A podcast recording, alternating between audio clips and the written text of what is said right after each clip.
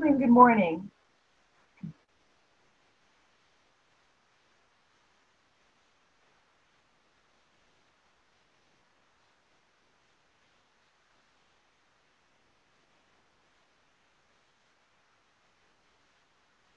My name is Karen Belita, and I am the president of your board of trustees. I would like to welcome everyone to the Unitarian Church of Edmonton online Zoom church service. I would especially like to welcome any visitors who might be with us today and invite you to join us for conversation in the breakout rooms after the service has ended. Plus, you are welcome to go to our online guest book, which you can find on the uce.ca website. We gratefully, gratefully acknowledge that we are on Treaty 6 territory, home of First Nations, Métis, and Inuit people over many centuries. A treaty is an inheritance, a responsibility, and a relationship. May we be good neighbors to one another, good stewards to our planet, and good ancestors to all of our children.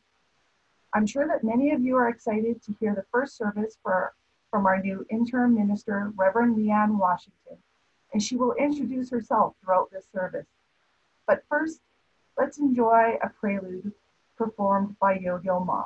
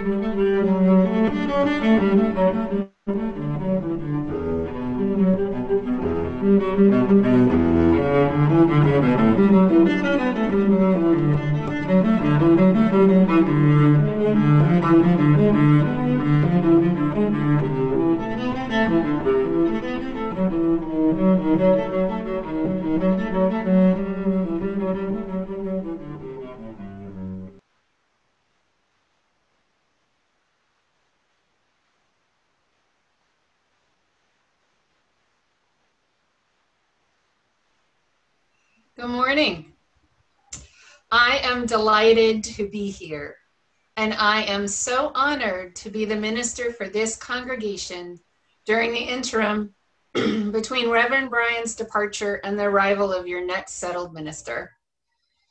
As we begin our journey together, the theme for this month is From Here to There.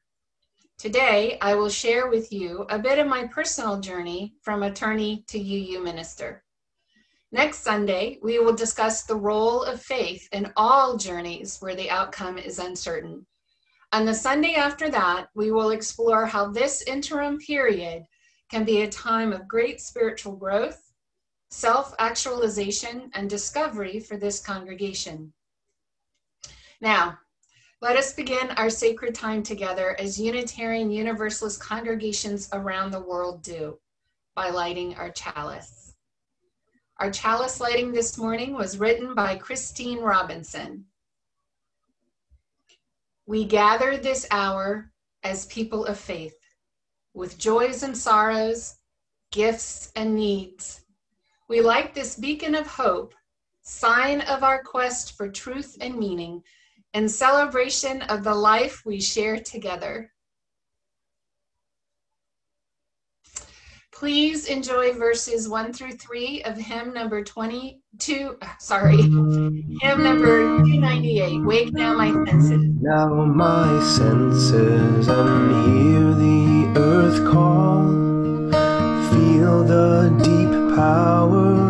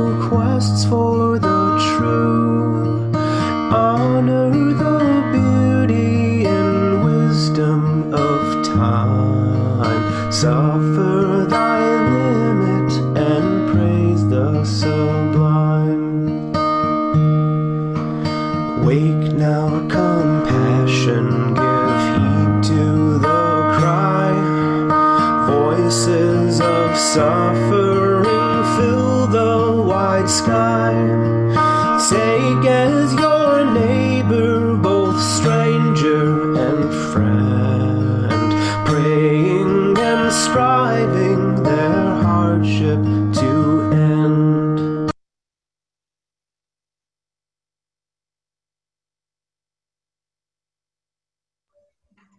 An important part of our community is sharing the joys and sorrows of our lives. If you have a personally significant joy or sorrow, please type it into the chat window where we will be able to see it. You may also send your cares and concerns to candles at uce.ca.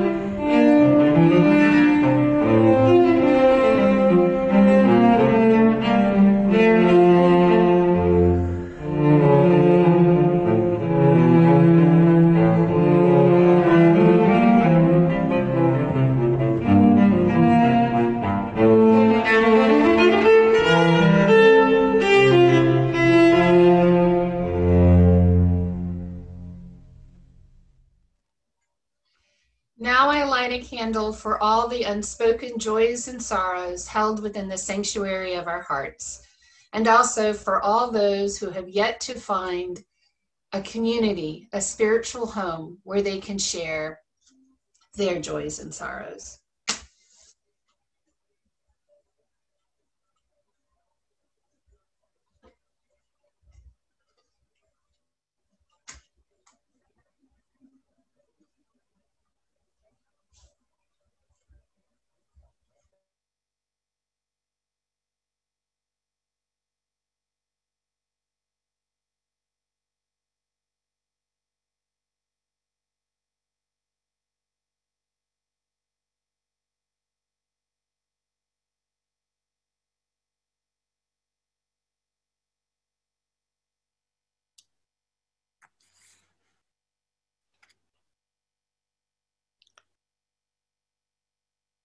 Sharing our abundance.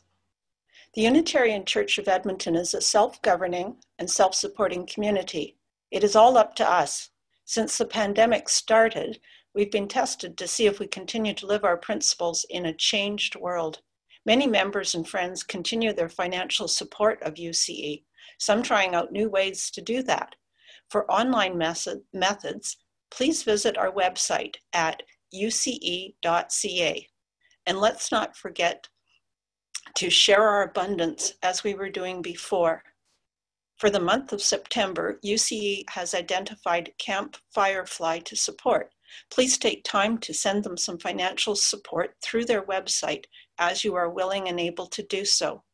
Also, we look forward to people from Camp Firefly joining us after the Sunday service next week to, to thank us for more than 10 years of support. Thank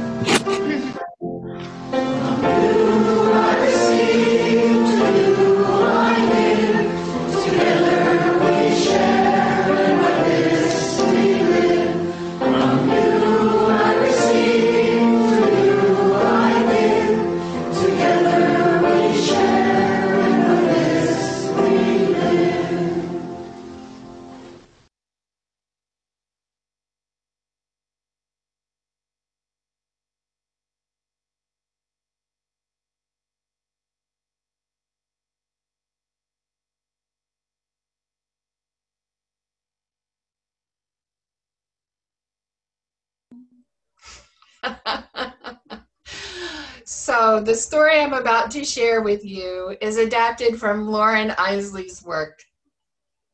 It, ha- it is a portion of a greater work, and that portion has been adopted and adapted as the starfish story. One morning, a man who started every morning with a walk along the beach arrived at the beach. There he saw hundreds, if not thousands, of starfish that had been stranded there after a particularly vicious storm overnight. When he saw all of them, he shook his head with sorrow, completely overwhelmed by the sight. As he walked along the beach, he kept his head down and stepped gingerly so that he could continue with his morning routine without stepping on any of the starfish. Eventually, he looked up and saw a young girl in the distance on the beach. It looked as if she were dancing on the beach, and that made him smile as he continued to walk in her direction. As he got closer, his brow furrowed because he couldn't tell what the little girl was doing or whether she was dancing or it seems like she was just running to and fro.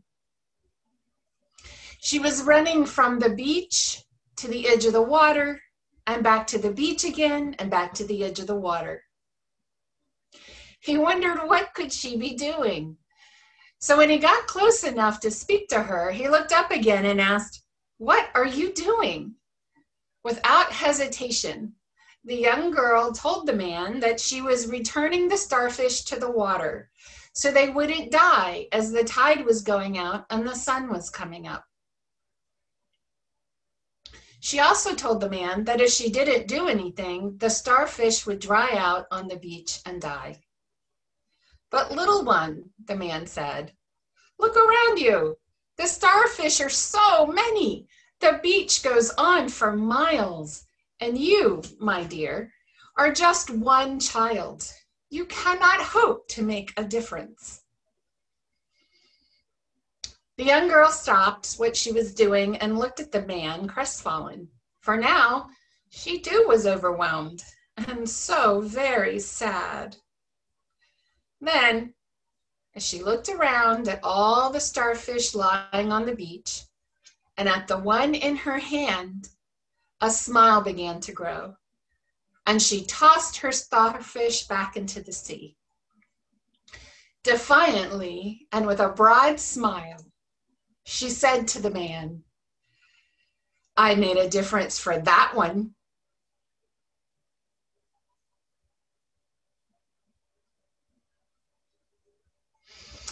Sometimes I do feel like the man in our story, overwhelmed by all that needs fixing in the world. I sometimes feel as though I'm just trying to continue to put one foot before the other on my designated path, which has always included a desire to see people treated fairly, some might say justly.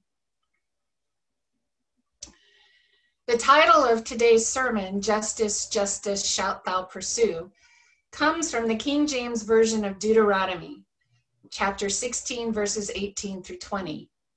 This is a part of the biblical story where the Israelites ha- are leaving Egypt in pursuit of freedom. They're leaving Egypt because they have become slaves in Egypt and they have been oppressed by the Pharaohs.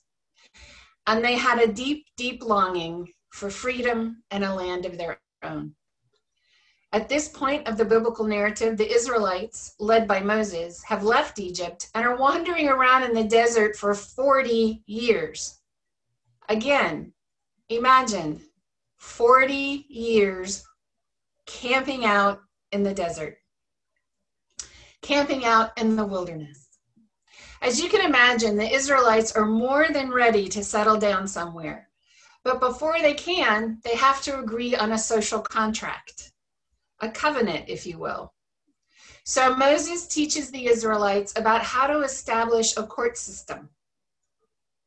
A court system, by the way, which became the foundation of our modern Western judiciary and our modern Western uh, justice systems. So Moses tells them, You shall appoint judges and officials throughout your tribes and all your towns. They shall render just decisions for people. And then he gives advice that we wish more of our modern day politicians and judges would heed. He told the Israelites, You must not distort justice.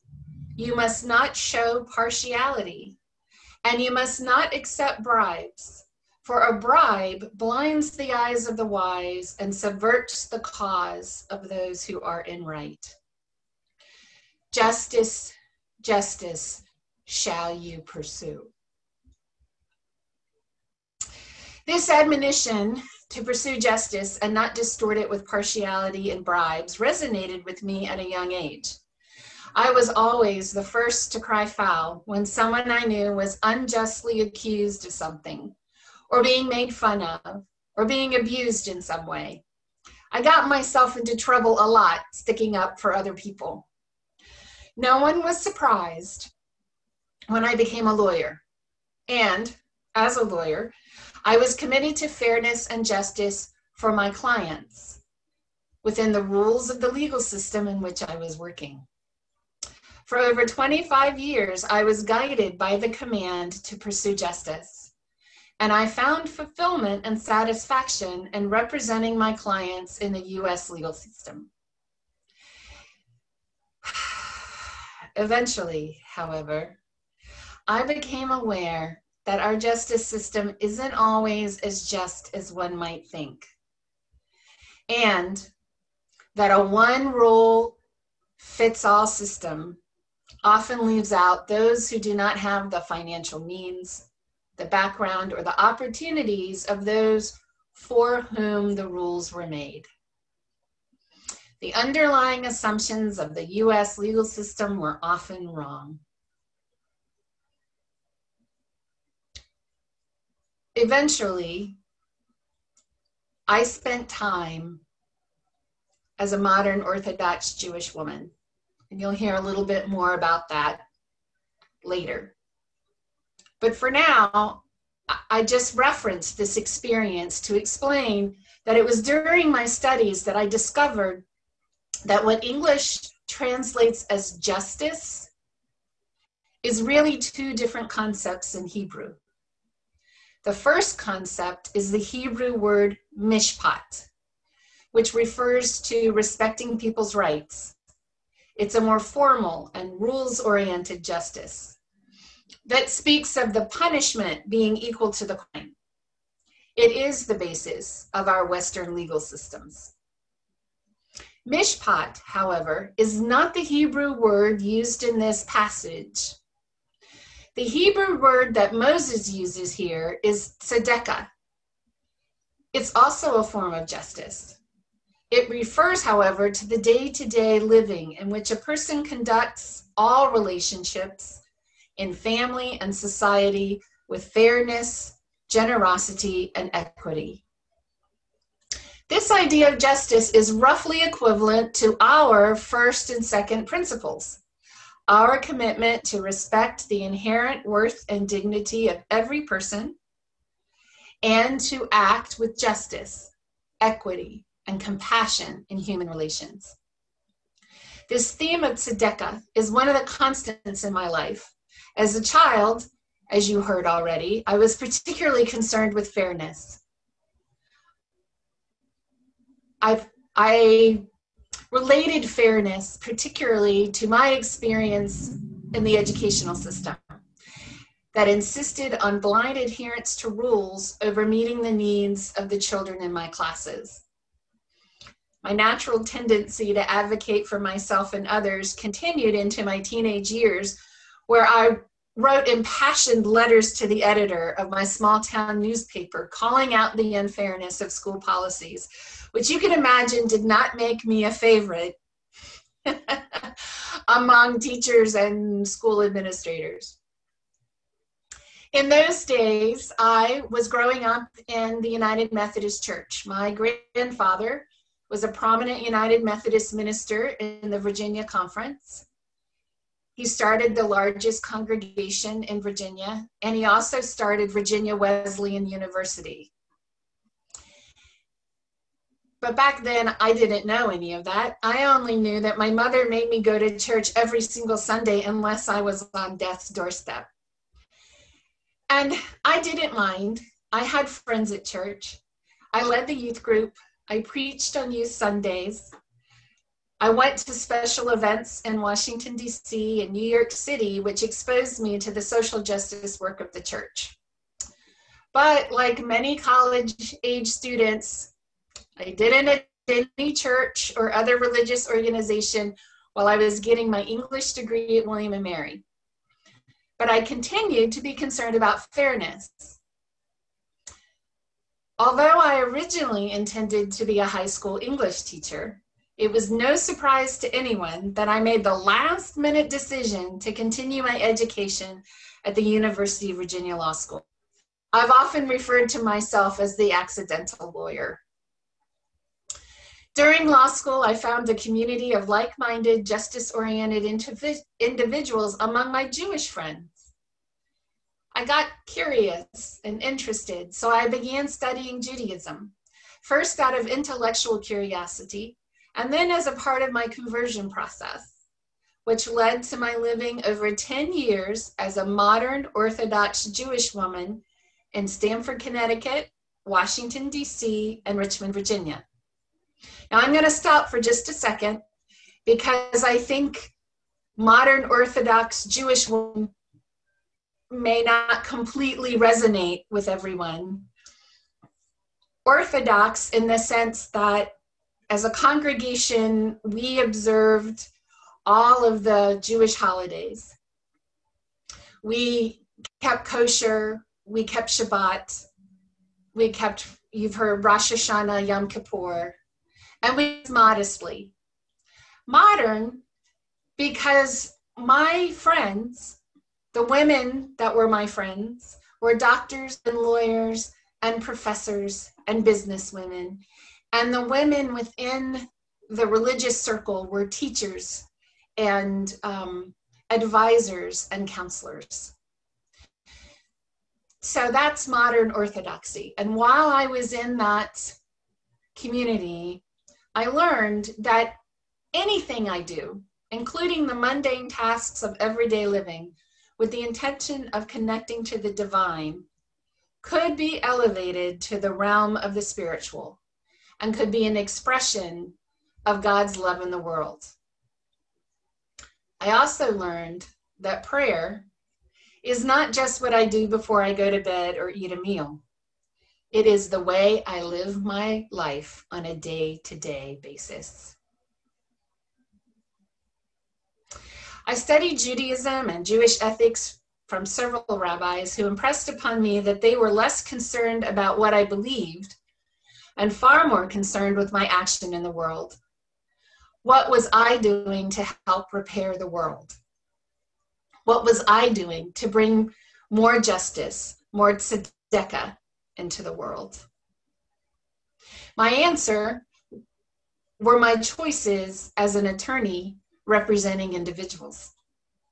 It was while practicing family law in my own little firm and attending the Unitarian Universalist Fellowship in my local area that I began to realize that any fair system of rules or laws needs a certain amount of mercy a certain recognition that all people are always are not always similarly situated and that sometimes people simply make mistakes. I began to feel that there was just too much mishpat the rules oriented justice and not enough tzedakah the compassionate form of justice i also began to discern a deeper problem a deeper pain that the justice system just could not address. I found that many of my clients were socially isolated, far from their families of origin, and without a value based community to support them. That's when I began to think about becoming a Unitarian Universalist minister. Within Unitarian Universalism, I found people with a plan of action, taking practical steps to bring justice, tzedakah, into the world. People who were bound in community not by a common creed, but by a common set of principles and a common desire to embody what I understand as tzedakah. Here in Unitarian Universalism, I have found a home. And I envy those of you who have grown up in it. I'm grateful that you have stood fast against the tide of injustice and have stubbornly and joyfully defied those who say we can't make a difference. So, based on my spiritual journey thus far, I have in mind a different ending to our starfish story. An ending that reflects the commitment and community I found in Unitarian Universalist congregations like the Unitarian Church of Edmonton. My ending would reflect our shared experience that our efforts to repair the world and, inst- and instill tzedakah are multiplied when we join with other like minded people. I want the story to end something like this.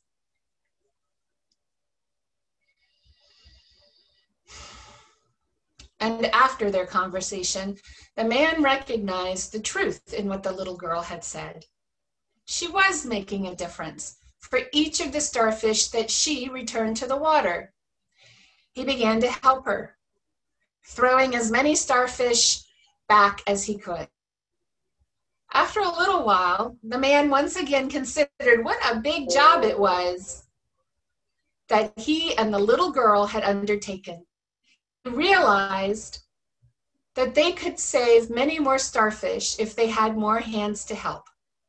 So he told the little girl that he would stay on the beach, continuing the work that she had started, while she ran to tell her parents and siblings and friends and neighbors about the plight of the starfish and asked for their help.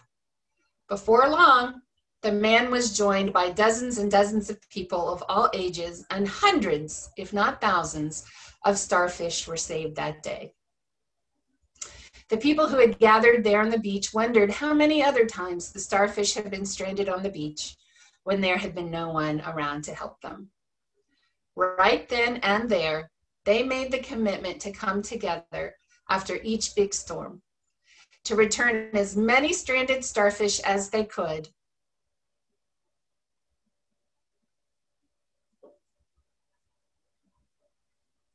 Now, I ask you to consider the perspective of the starfish who must have been grateful for the people who realized their plight and saved them from certain death.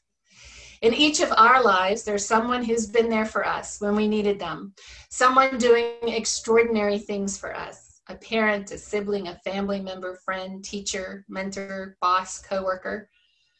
I invite you to take some time now and consider who that is for you. Once you know, then write the name of your person in the chat so that we may all appreciate them.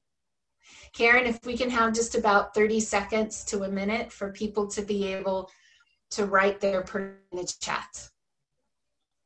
Blessed be.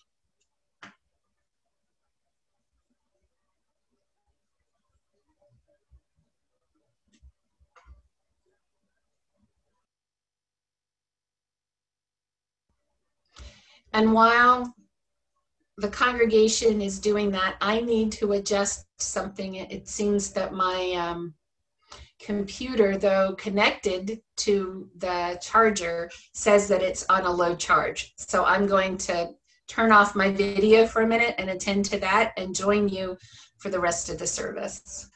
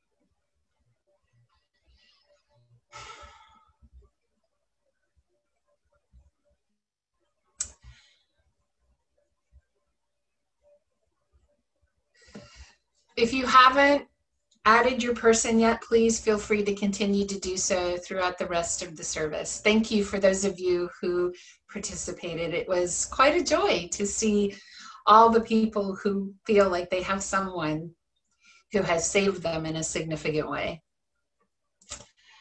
I invite you now to join me in a responsive reading. And of course, because of delays and such, I'm going to ask you to do so even with your microphones um, off. I will begin with the brown and ask you to respond uh, from the red text.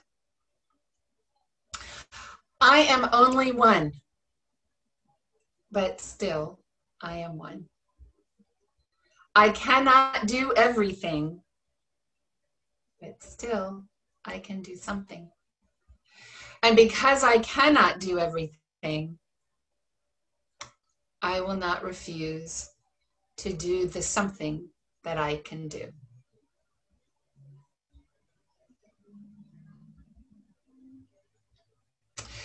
Please enjoy the remaining verses. Verse 4 and 5. Wait now, my conscience, with justice thy guide. Join with all people whose rights are denied. Take not for granted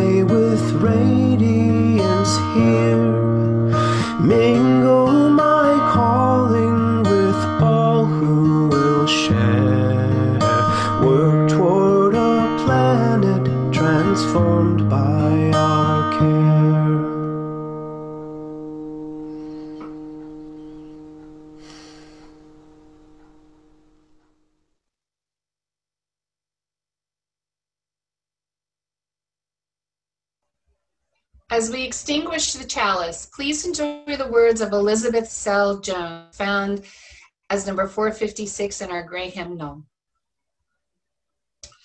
We extinguish this flame, but not the light of truth, the warmth of community, or the fire of commitment. These we carry in our hearts until we are together again.